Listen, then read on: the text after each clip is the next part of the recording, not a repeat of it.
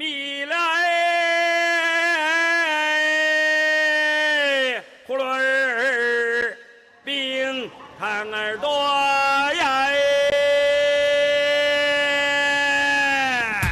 新来的大洋娃，那么六毛六毛，一块一块，一粒三百一块喽。5000年の歴史と13億の人口最先端のライフスタイルから昔ながらの懐かしい暮らしまでありのままの中国を紹介する。生き生き中国にハオ、こんにちは。行き来中国の時間となりました。お相手のリュウエリンです。吉野彩子です。吉野さんはファーストフードをよく食べていますか？そうですね。時々食べます。えー、エリンさんはファーストフード好きですか？学生の頃は大好きでした。うんまあ学校の食堂よりかなり美味しいと思っていたからですね。でも今は健康志向ですから、あまり食べていません。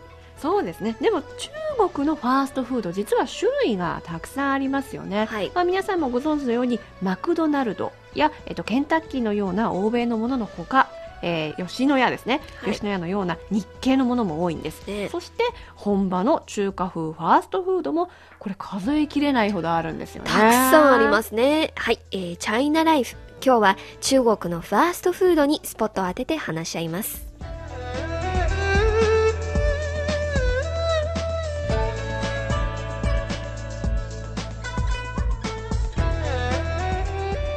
生活リズムが速くなるにつれ、中国の都市部サラリーマンにとって、ファーストフードは日常生活に欠かせないものとなりました。ファーストフードといえば、多くの人はマクドナルドやキャンタッキーのハンバーガーやフライチキンなど思い浮かべますが、中国ではご飯や麺類の主食はもちろん、豆乳、焼きパンなどのヤムチャ、軽食もファーストフードのカテゴリーに入っています。中華風ファーストフードは実にバラエティに富んでいます。はいそうです欧米のものはあ健康に良くないなというイメージありますけれども中国のファーストフードは体にいいものたくさんありますよね、はい。えー、ヤムチャなんかは本当にしっかりした食事だと私は思いますけどねそうですねあの中国のえ調理協会の集計によりますと今中華風ファーストフードの市場シェアは飲食業のなんと22%を占めており、えーファーストフード市場の8割もカバーしているということです、うん多いですね。はい。えでも確かに中華料理はお肉や野菜のバランスをうまくとっていますしえ食感もいい。え中国人だけではなく外国人にも人気が高いです。そうですね、えーはい、中華風のファーストフードは、えー中国ならではの味をね持っているのではないでしょうかそうですね。また西洋料理の味付けに慣れない中国人もいますね、うん。中国に進出した外国系のファーストフードもえ中国人の口に合うようにえローカル化の道を探っています。例えば今一部の欧米系のファーストフードはえ中華風のメニューを出しています。中国のケンタッキーでは油条つまり焼きパンや豆乳ご飯がメニューに入っているし朝食には各種のおかゆも提供しています。そうですね。中国の方朝食によくお粥を食べますね。はい。日本ではこれねだからちょっと病人食というよう消な化にいいんですね。そうそうっていう感じがするんですけどまたねあの聞いた話なんですけれども四川省のケンタッキーではあのフライドポテトを注文すると伝統的なトマトソースのほか四川風のこのピリ辛ソースをね、くれるそうですよ。そうですね。まあ地元の味に合うように工夫していますね、はいまたこれら外国のファーストフード中国の伝統的な祝日に合わせて特別メニューを出していますよ。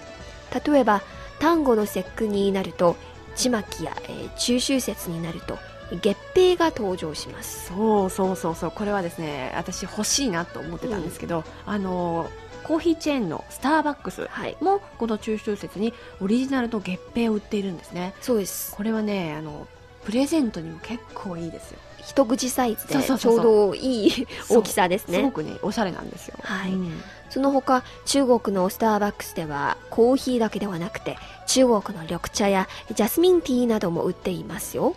これもローカル化の試みと言えますね。そうですね、えー飲食業はこう人々の生活に緊密に関わっているサービスですからその国の文化風俗習慣などに合わせるようにちゃんとこれ学ぶべきですね、はい、えーところで日本ではね実はそれほど日本の伝統にはのっとっていない気がします。うん。むしろ外国の文化をこう積極的に吸収実は私が子供の頃なんかはハロウィンなんてなかったんですけどね今はもう定着してあのお菓子屋さんなんかが利用してそうねですね。はいイベントやってますけどもねああそうですか。まあ、味付けや種類などは確かにお客さんを集める重要な手段ですけど、でもファーストフードなら勝負はやっぱりスピードですね。はいえ中国のマクドナルドはこのほど、えメイドフォーユーというサービスを打ち出しました。オーダーから客に運ぶまでの時間はなんと50秒以内という速さうです。ーん50秒だからもう1分以内はい。えお客さんに届くということですねはいい。やー早い早いでも欧米系のハンバーガーやフライドポテトフライドチキンっていうのはほとんどこう前に事前に作られたものですからそうですね。それをこう集めておいてお客さんに運ぶのは、まあ、そんなに手間がかからないんじゃないかなと思いますでもこの中華風ファーストフードだったらやっぱりこう炒めたりとか、ね。うん、ちょっと手間がかかるんじゃないですか？そうかもしれませんが、うんでも中華風ファーストフードの代表の一つ、えー、真功夫、新功夫を例に見てみましょう。はいその商品はほぼ蒸す必要のあるもので、蒸されて常に1時間くらいの保温時間が設定されています。そのため、オーダーから客に運ぶまでの時間はなんと45秒しかかからないということです。早い。これはね実はこの店いつも看板を見ていて気になってたんですよ、はい。本当にそんなに早く出せるのかと思ってたんですけど本当だったんですね。また、まあ、西洋風のファーストフードと、えー中華風ファーストフードもう一つの違いは値段ですね。はい。中国では西洋風ファーストフードは中華風よりやや高いようです。そうです。あのセットを注文するなら中華系はほぼ15元から20元前後、はい。でもマクドナルドやケンタッキーなら20元以上は必ずかかります。そうですね。そして、えー今人気のピザハットならもっと高いですよ。はい。もともと中華料理は種類が多いのでえー値段設定も幅広いですね例えばラーメンや一般のえー丼などもありますし豆乳に焼きパンなどの軽食やヤムチャなどもありますからね。はい、えーではエイリンさん、はい。せっかくですからリスナーの皆さんにいくつか代表的な中華風ファーストフードをご紹介してくれませんか？そうですね、まあ、先ほども紹介しましたが真功夫真実の真に漢風の、まあはい。功夫と書きますがあれは蒸しご飯をメインにしているファーストフードですね。うん。台湾風の味ですそして、えー北京ではとても有名などこでも見られる、マーランラーメンっていうマーランラーメンのことですよね、はい。はいはい名前通りラーメンの店です。西北料理を生かしたファーストフードで羊肉の串焼きシシカバブもありますよ、うん。またあの辛いものが好きな方ならはい。四川省の省都の成都ですね、はい。成都の小吃成都小吃というお店もあります。あれも庶民的な四川料理のファーストフードですよ。まああといろいろあって本当に数えきれないほど多いんですよわねかりますわかります。街にこういろんな看板がね溢れていて、はい。あのこれらのファーストフードはほとんどがチェーン店そうです。ね、ではい、店のデザインや内装それから店員さんのこう衣装服装ですね。ユニフォームが統一されていますので、まあ、それを見るとあこの店はまあ信用ができるかなと思って安心して食べられますね。そうですね。これもなんか中国のファーストフードが、えー欧米系を学んだものかもしれませんね。そうですね、うん、はい。今日は中国のファーストフードについていろいろ話してみました。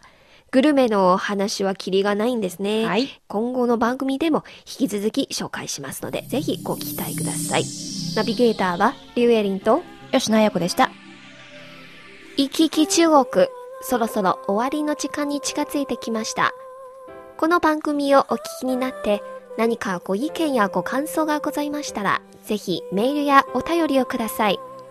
こちらの宛先は、郵便番号10040中国国際放送局日本語部いきいき中国の係まで。そしてメールアドレスはピンのに好 nihao 2180アットマーク cri.com.cn です。皆さんからのお便りをお待ちしております。それではまた来週お会いしましょう。さようなら、再见。